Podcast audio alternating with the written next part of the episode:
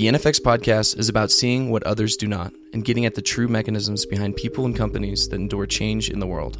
If you enjoyed this episode, let us know by leaving a rating or review and by sharing with friends you think should listen.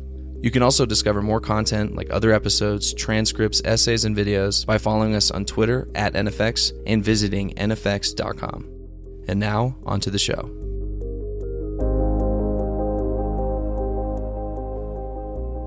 So I am very pleased that we have Saar Gur from CRV here with us today. I've known Saar for 18 years. He's one of the very best investors in Silicon Valley. And today we're going to get to know Saar and what he sees at the early stages. He has debuted at number 34 on the Midas list. If you want some statistics about why you should be paying to what Saar Gur says, everyone who's on the inside here in Silicon Valley knows that you listen to what he says, but now I guess the rest of the world is figuring it out as well. So we're so glad to have you here today, Saar. James, it's so kind of you. That's an amazing introduction. Hard to deliver after that, but thanks. Not at all, buddy. Not at all. So let's talk about like where you came from because I want people to understand understand about the way you see the world, right? So one of the things we talk about in investing and being entrepreneurs and whatnot is to have a unique sense, unique perspective, a unique way of seeing that others do not have. And you've got that. And we've known that about you for many years. And now, of course, the numbers are proving it out. But can you tell us a little bit about your background first? And then we'll get into what you see in the early stage companies that you invest in. Yeah. I mean, I'll go way back, you know. So, first of all, you know, I have a very funky name, but I was born in Pittsburgh, Pennsylvania. My parents were immigrants from Israel. And, you know, I think from an early days, I had the role models of my parents who were very passionate about what they did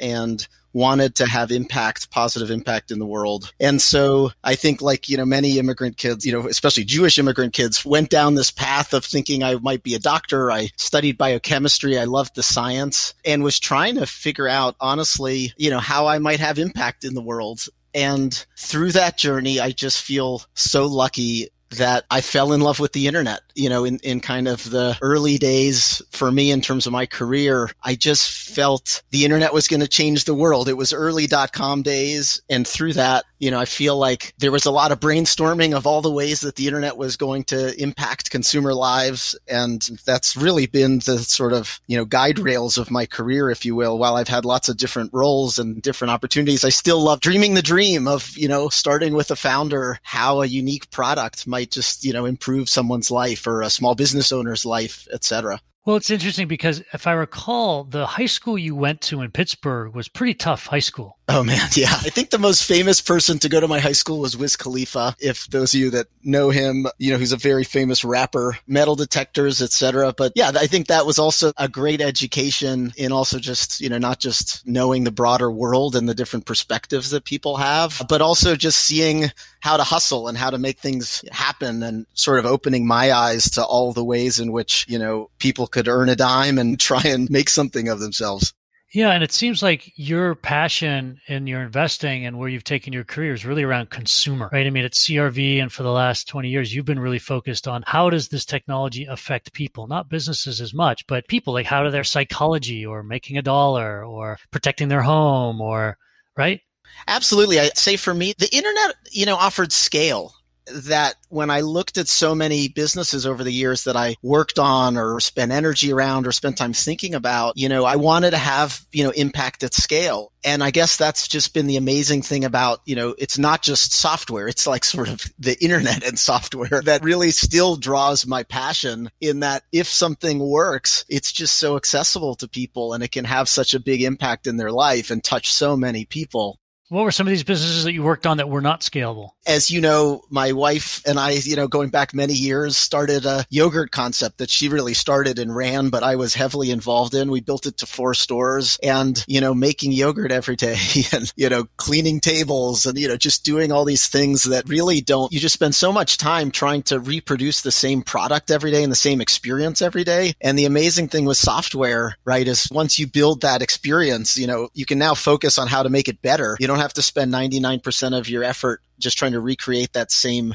experience again a second time. And this was called Fraiche, and it was actually quite famous because it was known as having the very best homemade yogurt around. That's right. Yeah, we were lucky that we had a lot of celebrity customers, including you know Steve Jobs and others who you know appreciated our product, which was nice. I remember somebody on Twitter saying they were moving to Palo Alto because Fraiche was there.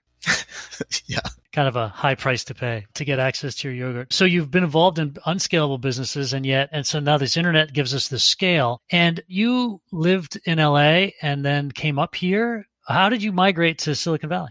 Yeah, so, you know, I was lucky. I graduated with a biochemistry degree. I wanted to learn about business. I ended up joining an investment bank out of college to work on internet investment banking and really wanted to learn how to start a business. So I came out to Stanford Business School. I was lucky to do that. When I graduated, it was like the heart of the dot com bust where you just couldn't find a job. You know, many folks forget, but like, you know, the newspapers had pictures of coffee shops full of unemployed people, you know, in San Francisco who ultimately had to go back to their hometowns. And that was the environment that I graduated graduated into. So I had a friend of mine who had started a dot com who had an idea for a real estate business that I originally brought me down to LA to try. We ended up, you know, going through this transaction. But as I said, you know, in some ways, even real estate, you know, I worked for a year on a business that ended up doing well, but my heart just wasn't in it. You know, it just didn't scale. It, you know, I couldn't dream that dream. And I was just lucky that I've always loved helping entrepreneurs and always picked up the phone if I could be of any assistance. And, you know, even though I was a kid and really didn't know much, I seemed to have a lot of other founders and people that wanted advice. And through a friend of mine at business school, he had met someone who needed some, you know, needed some advice. And that person ended up being a gentleman named Josh Peterson, who was running this internet company in the heart of the dot com bust, you know, financed on credit cards, who really needed help. And what started as a few conversations ultimately drew me to move back to San Francisco and, you know, help him build this company, Adteractive, that kind of brought me back into working on internet related companies. Got it. And I think that was, was when you and I originally met. Correct. Yes. Maybe at Auren Hoffman's founders brunches or something. Absolutely. That was it. You were starting your company. I was running Tickle. Yeah, there was a small group of, you know, entrepreneurs crazy enough to keep working, you know, on consumer internet and internet related companies in that window, as you remember, and not many VCs, you know, interested in giving money to those companies. Yeah, and Adteractive was, you know, famous for doing a lot of different sort of ad tech and lead gen, and it got really big really fast and then kind of scaled down after that, sort of boom bust. And then you hopped off and you ended up going back and founding Brightroll. Yeah, you know, again, it goes kind of back. I, I was lucky that Todd, one of my best friends, we started brainstorming in an office actually with Mark Pincus and Auren and Zoth that some friends of mine who all wanted to start a company and we were trying to figure out, you know, where there might be something to do. And, you know, I had a bit of an ad background and Todd had a unique experience coming from Plaxo where he had worked on some integrations with some startups. Um, one of those startups now looking back was called YouTube that was growing pretty quickly. And this is Todd Sacerdoti. Yes, correct. And so Todd and I, you know, we didn't really know what the big product idea was. It just seemed like there was a need for video ads on some of these emerging sites. And, and that led to Brightroll. But, you know, as I said, I really wanted to work on consumer oriented things. I wanted to get out of ad tech, which is what Adteractive did. And so I worked with Joe Green and Sean Parker on Causes for a bit, which was an app that grew on Facebook, and then ultimately sort of found my way into trying venture capital. Yeah. And Brightroll eventually sold for over 600 million. So that was a big success for Todd and for you. And then you found your way into venture capital because why? It's so funny in this environment to even describe the situation back then. It just sounds like a different planet. And we're talking about sort of 2006, right? Correct. Yes. So, you know, if you go back to that window, there were no angel or seed funds. You know, consumer internet was just kind of coming back, but a lot of VCs were not active in the space. And while I was not trying to be an angel investor, I didn't have a lot of personal capital. I was helping entrepreneurs as I've always loved doing, you know, trying to raise money. And it was the first time in all my years of trying to help startups where there were these amazing companies that didn't need my help on, you know, product or strategy or customer acquisition. You know, they literally just needed money. Like they had one of my companies, RockYou, needed money for servers. Like they were growing so fast, they just needed server money. And I remember thinking like server money's got to be like good money, like a good investment to make. You know, I wrote them my first angel check and, you know, and then I had some other friends who were, you know, trying to raise money for their companies. And anyway, you know, to cut to the chase, basically it was so hard to raise money for these companies. Like it was crazy how many meetings we had to take. And so just as consumer internet was coming back, the folks at CRV approached me and, you know, were very supportive. They wanted to build a firm that was more active in consumer internet and SaaS and more West Coast based. And the idea that I just wouldn't have to go through all this pain helping my friends raise money, but I could just give them large amounts of money seemed really compelling. You know, I jokingly used to say back then, you know, in my case, like my parents love me, but they couldn't give me a million dollars to start a company. And venture capital is just this incredible privilege, you know, that having not come from money, that, you know, to be able to meet an entrepreneur and fall in love with their idea. And if your partnership is supportive, give them millions of dollars to go pursue their dream, you know, just felt like it would be the coolest job in the world and, you know, super fun. And, and so that's what drew me into at least try it. Well, I know that there was a number of venture firms who were trying to get your attention at that time. I remember we were sitting, I think, at a Starbucks down in downtown San Francisco, and you were sort of describing all the different folks that you were talking to. And I had had some experience with CRV, and you know, this was originally a Boston-based VC firm that you know sort of migrated out here along with the other Boston firms like, you know, Greylock and Battery and Matrix and whatnot. And a really, really special group of people, an equal partnership where everybody owns equal amounts of equity and very communicative, high IQ, high EQ people. They're really kind of a standout group. And when you told me that they were interested in you, I, it didn't surprise me at all, given just your personality and how you think about things. But I know that there was a lot of firms that were interested in you because of your connectivity. And I think a lot of people who are either CEOs right now or just trying to think about whether they should do angel investing can really learn a lesson from that, where you were just out becoming friends with people. You were out helping people. You were out paying it forward. And you did that for so many years that everyone got to know you. And then all the venture firms wanted you to join them and they wanted to give you their, you know, 15, you know, 30 year history of fundraising and then let you go, you know, invest that money. I thought it was a great fit with CRV. They're such a wonderful group of guys. Well, no, thanks. I appreciate you saying that. It is funny looking back. I had, you know, CRV was not much of a brand out here on the West Coast at the time. And as you mentioned, I had much better brands pursuing me. But I feel like the job of venture in partnerships, it's sort of like once I came around to deciding I wanted to do venture, it's sort of like coming around and deciding you want to get married. Like it, that, you know, that sounds great, but there's a lot of details in who you actually marry. Like you don't just want to check box. And I just, I feel lucky that back then I spent a bunch of time with a lot of the people these different firms. And even though at that time, you know, CRV was not as well of a known firm, you know, everything luckily had worked out on the people side here, like you said. And for me, that really mattered. And, you know, it's just so nice to be at a firm where we can focus on just doing what's right by our entrepreneurs and not having to worry about, you know, internal politics or, you know, relationships. Feeling that trust and support from my partners has meant the world for sure. Yeah, I mean those guys and Izhar has been such a support to NFX, as have you, and you know you've helped so many people all around you. So to take this job on, you're a venture capitalist now, and then what happens? I mean, you start seeing some interesting companies. How do you, Saar, think about how you invest? So you guys are primarily investing Series A, so you're looking to invest, you know, six to twelve million for twenty percent of companies. Is that sort of the general target you've got? Yeah, you know, we tend to, you know, so many things have changed in terms of, you know, seed, series A, check size. You know, the way I've described most of my investments has been sometimes I have a thesis and I've gone, you know, pre product with a team that I love, but many of my investments have been in what I would call post product pre traction, meaning, you know, there's a prototype. And James, you know, I've learned a lot of this from you. There's so much you learn from watching a team put together a prototype, pick a name, you know, get some customer feedback that I feel like over time I've gravitated much more towards that sweet spot, which which often means it's an investment of you know as little as you know a couple million dollars to you know in this market you know ten million dollars or more. But that often is I'd say how to characterize a lot of my investments. Got it. I know that sometimes, Saar, you won't make an investment for like a year. Right. Like you just won't find anything that grabs you for a year. And then other times you'll make two investments in a quarter or something. What are you looking for? I used this language earlier, but I feel like I want to dream the dream.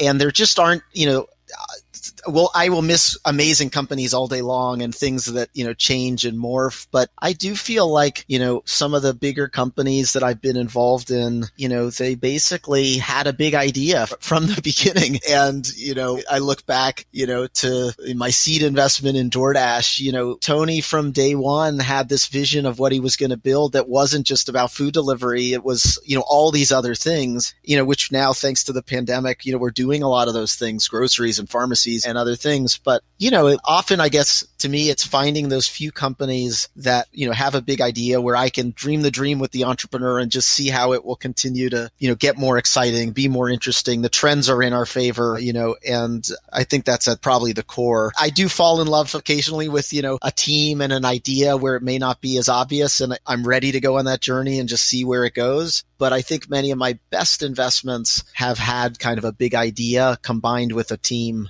behind them. And so that's where I guess I just, you know, often just don't get excited enough. And then all of a sudden I might get really excited, especially if there's a new platform change or a, a massive change in consumer behavior, you know, or often the entrepreneur that I meet with, you know, will show me something I hadn't thought about that, you know, blows my mind. And I just have a ton of excitement around it. Got it. So it's this emotional reaction you're having. I think this is instructive to a lot of founders as well that you might say no to them, but it's not because they're not going to succeed. It's just not resonating with you. Absolutely or you're sort of emotionally unavailable for some other reason. And therefore, they shouldn't always feel bad when they get no's from you because you have to say no to 99% of the things you see anyway. And I spend a lot of time trying to explain this to founders. Like now that I'm on the venture capital side for the last three and a half years, I'm seeing that there's not always the correlation between whether they think you're going to be successful uh, or whether they make the investment sometimes they just aren't feeling it. Totally. And it's not your fault. It's just that there's not that connection, and that's okay. I think, yeah, so much of it, to your point, in terms of what I think about what I do for a living, I generally am the lead investor, meaning I want to be the person the entrepreneur is calling to riff on stuff. You know, being a CEO is so lonely. And whether it's, you know, I'm thinking of this hire, could you meet them and offer an opinion? Or, you know, I've just had this shitty day at work. I just want to vent. You know, I had an entrepreneur recently had to do a bunch of layoffs. He just called to sort of like vent and have a shoulder to cry on, you know, and I, I work hard to play that role. But that also means, you know, when I look at my time, I want to be available to my entrepreneurs. You know, I want to be able to spend time time in any way that I can help. That also means I'm, you know, that takes time to build companies.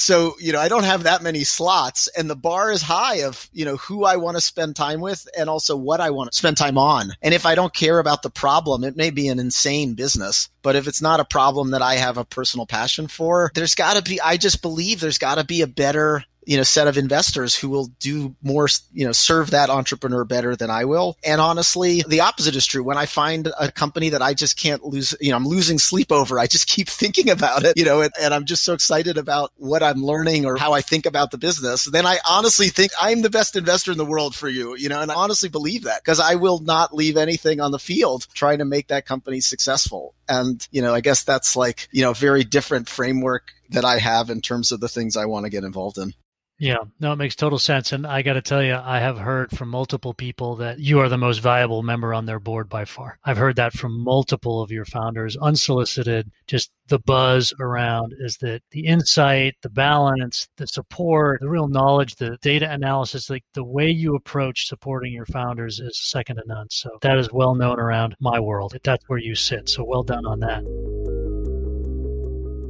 You're listening to the NFX podcast if you're enjoying this episode, feel free to rate and review our channel and share this conversation with someone you think would benefit from these insights. Follow us on social at NFX and visit NFX.com for more content. And now, back to the show. So, look, in 2013, you introduced me to two companies, uh, invited me into the seed round of DoorDash and Patreon. I think DoorDash is now a public company at 40 billion market cap. Patreon has just raised at about 3 billion. Both incredible investments, touching tons of consumers. Everyone talks about them as models for other businesses. We're like Patreon, but Bo, we're like DoorDash. You know, they're real icons in the consumer internet and scalable area that you like to invest in. Talk me through what you saw with DoorDash because there was a lot of companies doing food back then, and there was a bunch of companies doing delivery back then. And to have picked the right one is quite something. It wasn't easy to do that. What did you see back then that might be instructive for early stage founders today? Yeah. Well, thanks, James. Yeah, it's interesting because it, well, we can touch on both. One, I view as a thesis based investment where I was, you know, in the DoorDash example, I was actually looking for DoorDash, which I'll explain in a minute. And the other one was more of a theme that I was interested in an area and then met Jack and it was like, this is the solution. But to go back to DoorDash. So as you know, my wife was running a yogurt store called Fraiche in Palo Alto. And one of the things that we observed, we had four stores at our peak. We had a driver and we got a lot of catering orders and people, we were fortunate. People loved the product. So, you know, people would often call us and ask if we could deliver, you know, frozen yogurt or breakfast, you know, to their homes, which at that time you needed to have a driver where you guaranteed their hours. You know, it's complicated and you needed to guarantee hours and, and expensive. And there was a lot of uncertainty as to whether orders would come in. And that was happening in the background while, as you know, you know, I was very excited about what was happening with Uber and Lyft and in ride sharing. And specifically from a product perspective, what I found so interesting was Uber, it's now obvious, but at that time, putting words around the experience was less clear. But Uber was taking this moment of uncertainty. If you were in San Francisco and you needed to order a cab, you did not know if the cab was going to come and you were highly anxious. And in particular, because San Francisco was such a hard place to get a cab, you were outright lied to often and the cab would never show and you'd miss a flight was common, etc. And Uber took that moment of uncertainty and turned it into a moment of delight. That moment of seeing the blue dot and the car roll up at the same time was a magical product experience that was uniquely enabled by a mobile phone that to me felt like it could be applied in other areas. And that felt more obvious at the time. You know, there were lots of other on demand startups, but just thinking about at that time, I had a young son and seeing what was happening with my wife's business, it felt to me like food delivery could potentially even be a larger or as large of an opportunity as ride sharing because, you know, as young parents,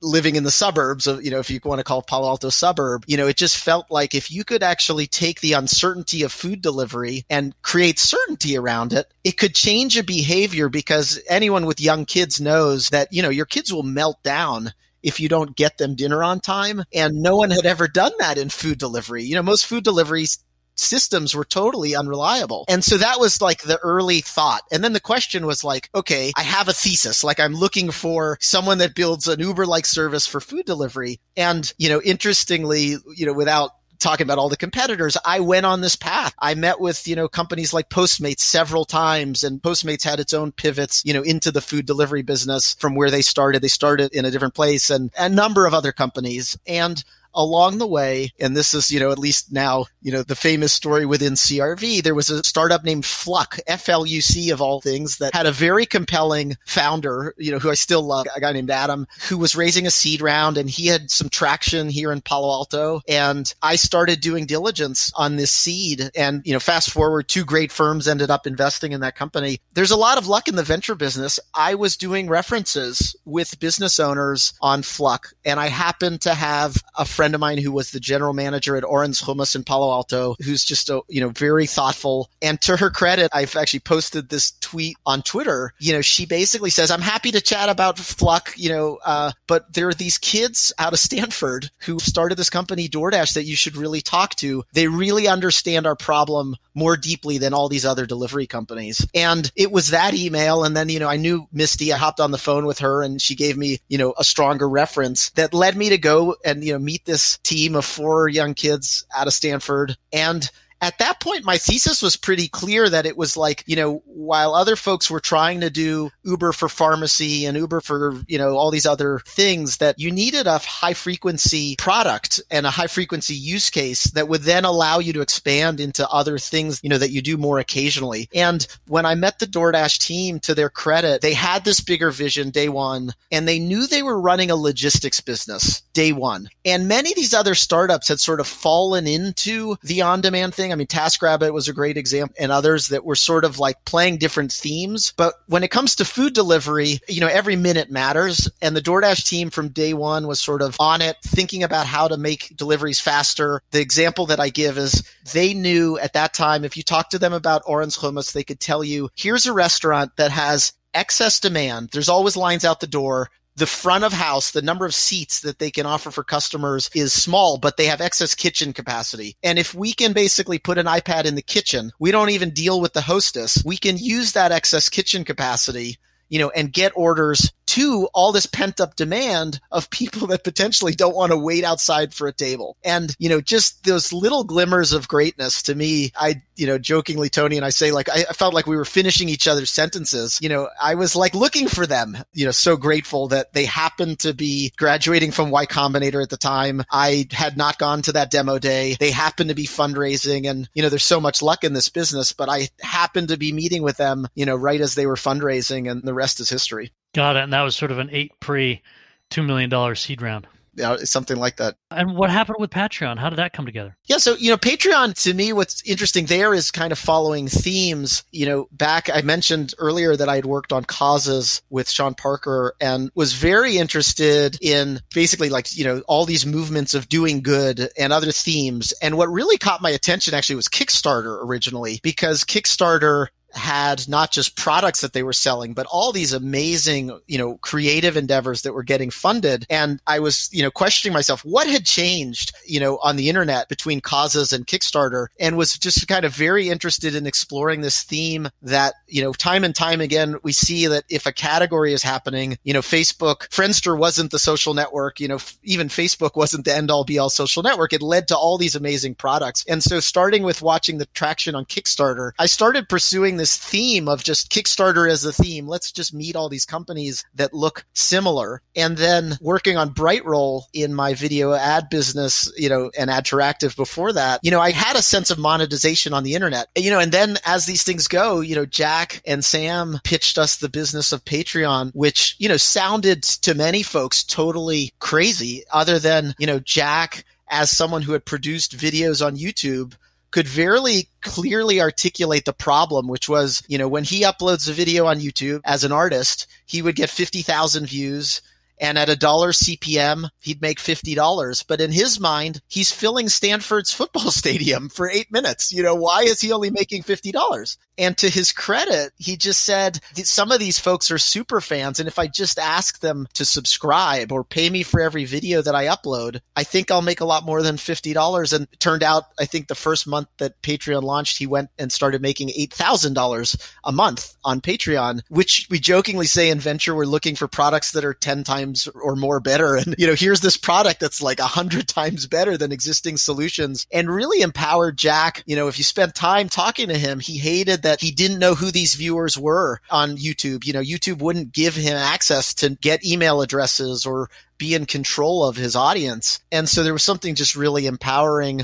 about that vision and his unique insight. And then lastly, I would say, you know, that investment sounded crazy because Jack actually was still a full time artist. He wanted to work on Patreon kind of on the side. He didn't want to draw salary from Patreon, but he also, you know, wanted to continue to tour. And so there were like a million reasons not to invest in that seed. But one of the things that I think we saw that other folks didn't see is, and this is available on YouTube as well, is Jack, in terms of just his ability to figure out problems, there's a music video that he produced. There's a robot head and a bunch of things, and he built a background that looks like you're in a Star Wars spaceship, you know, that he knew nothing about any of these things. And he just sort of figured out and convinced his friends to help him build the set, program the robots, do all these things. And, you know, what stood out to me and just like really watching the behind the scenes videos that he had posted and everything else was that he wasn't just a musician. He's not just a guy, you know, playing guitar on YouTube. You know, he's a very creative thinker and problem solver with a huge growth mindset. And as I said, very much it was like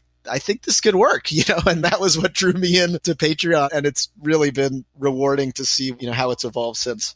Is there something about Patreon that people don't understand? Because obviously the creator economy is now a phrase that is thrown around a lot, but it wasn't back then.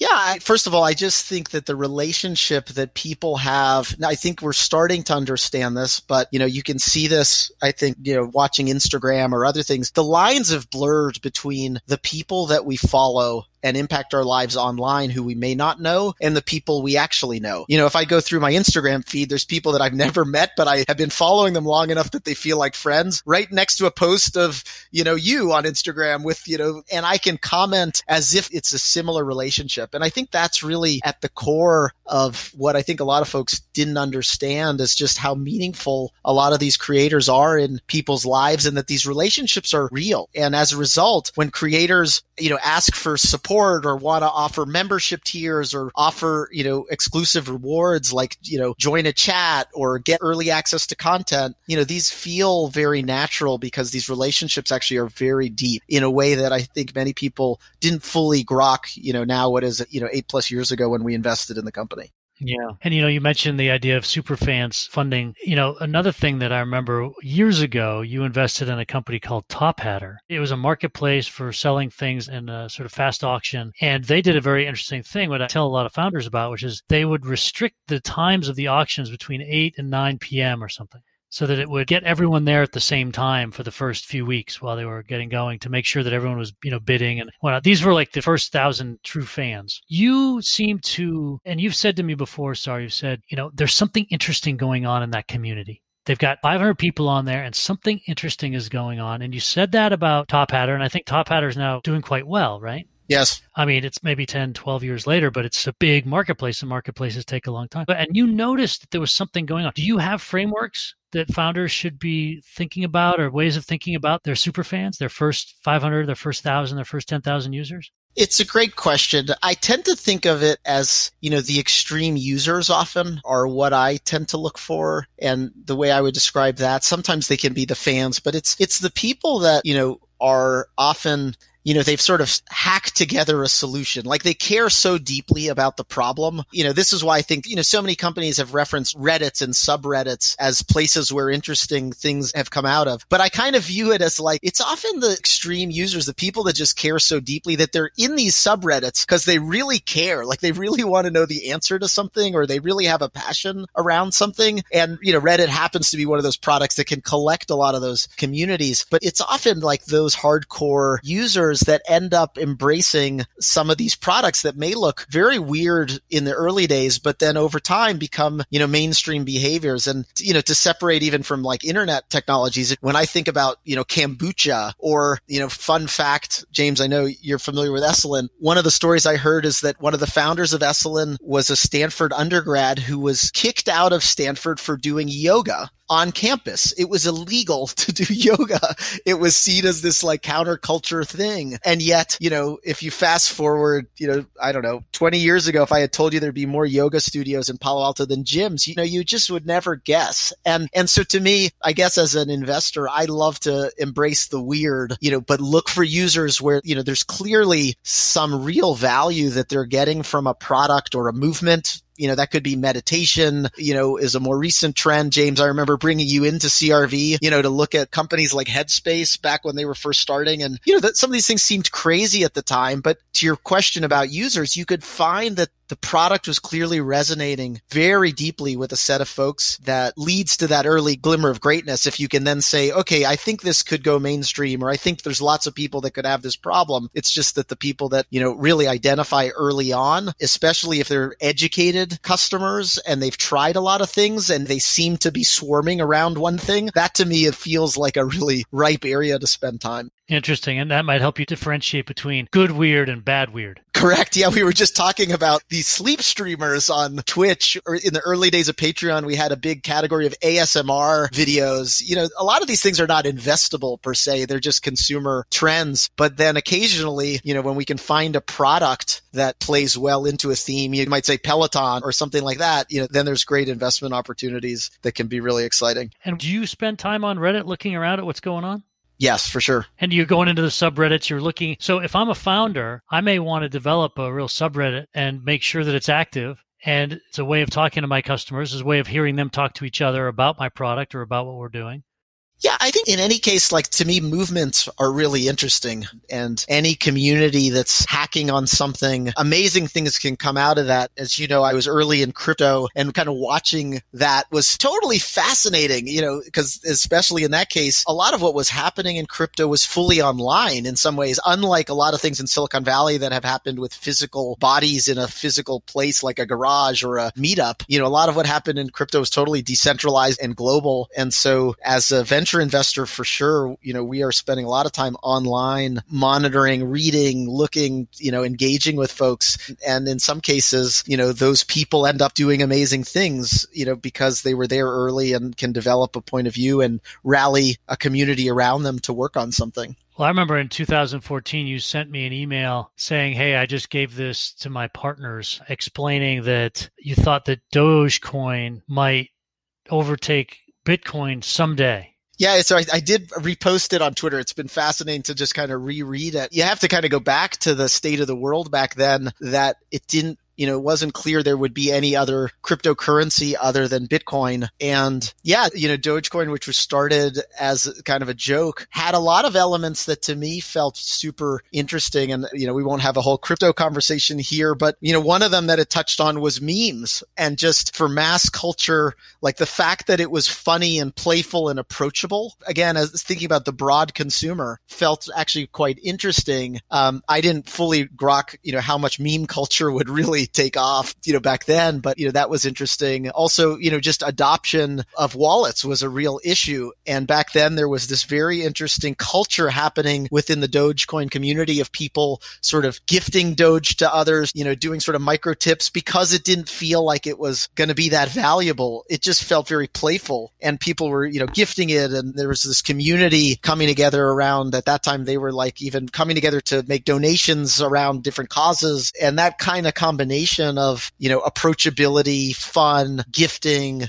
and the memes, I think to me just really had my attention as like the world may not play out, you know, as rationally as many people think. It never does, right? I mean, the pandemic is a great example of that, where two years ago, had you told us that the world would play out the way it has, very few people would have ever guessed that in their top thousand guesses of what was going to happen over the next couple of years. Right. And so with Dogecoin, you were seeing this community, you were seeing these early adopters, you were feeling the movement, as you say. Yes. Yeah, and now I guess it's number four on the coin market cap list or something, you know, after Bitcoin and Ethereum. It's even above XRP, which I think you were one of the first people to get some XRP from Ripple. Is that right? I was the first external person, I think, in the world to ever get XRP. That's amazing. And you talk about these founders. So you a few years ago said that there were some things you were looking for in founders. And like if I'm a founder, I read that stuff and I'm like, well, who are you as a VC to judge me whether I can do it or not? But I as a founder will also look at those sorts of lists and say, well, am I those things? Like should I be the CEO? Maybe I should be the VP of product or maybe I should be the VP of sales or maybe I should be the VP of engineering and not necessarily the CEO. What are some of those things that you found makes for these founders to go to the moon.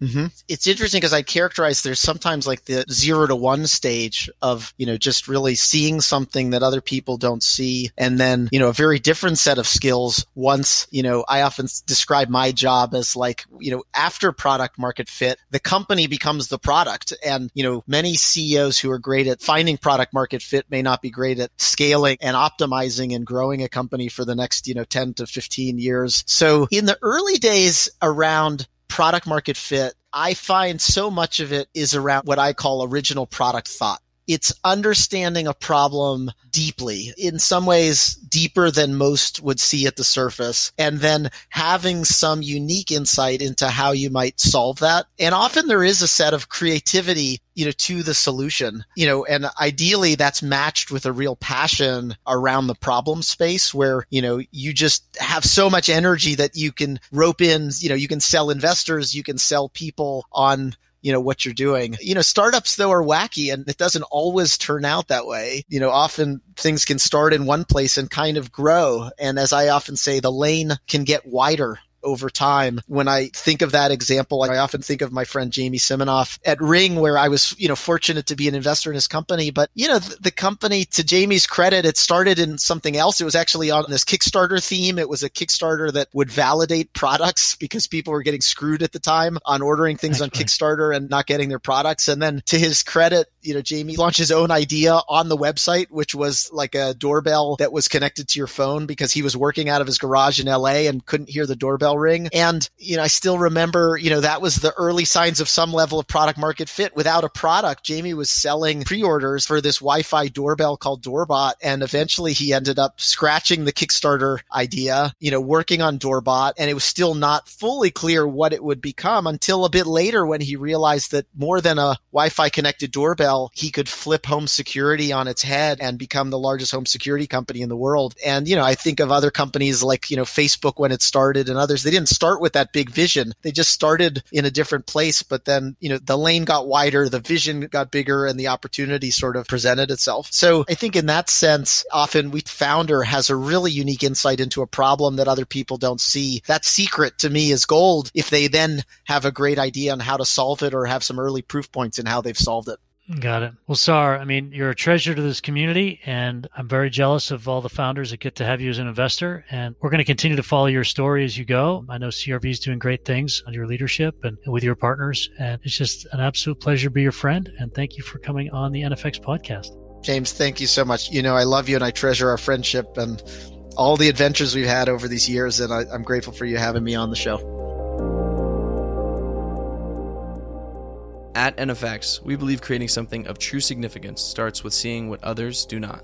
Send this episode to any friends that may need these insights and frameworks, and feel free to rate and review us on your favorite podcast platform. Thanks for listening to the NFX Podcast.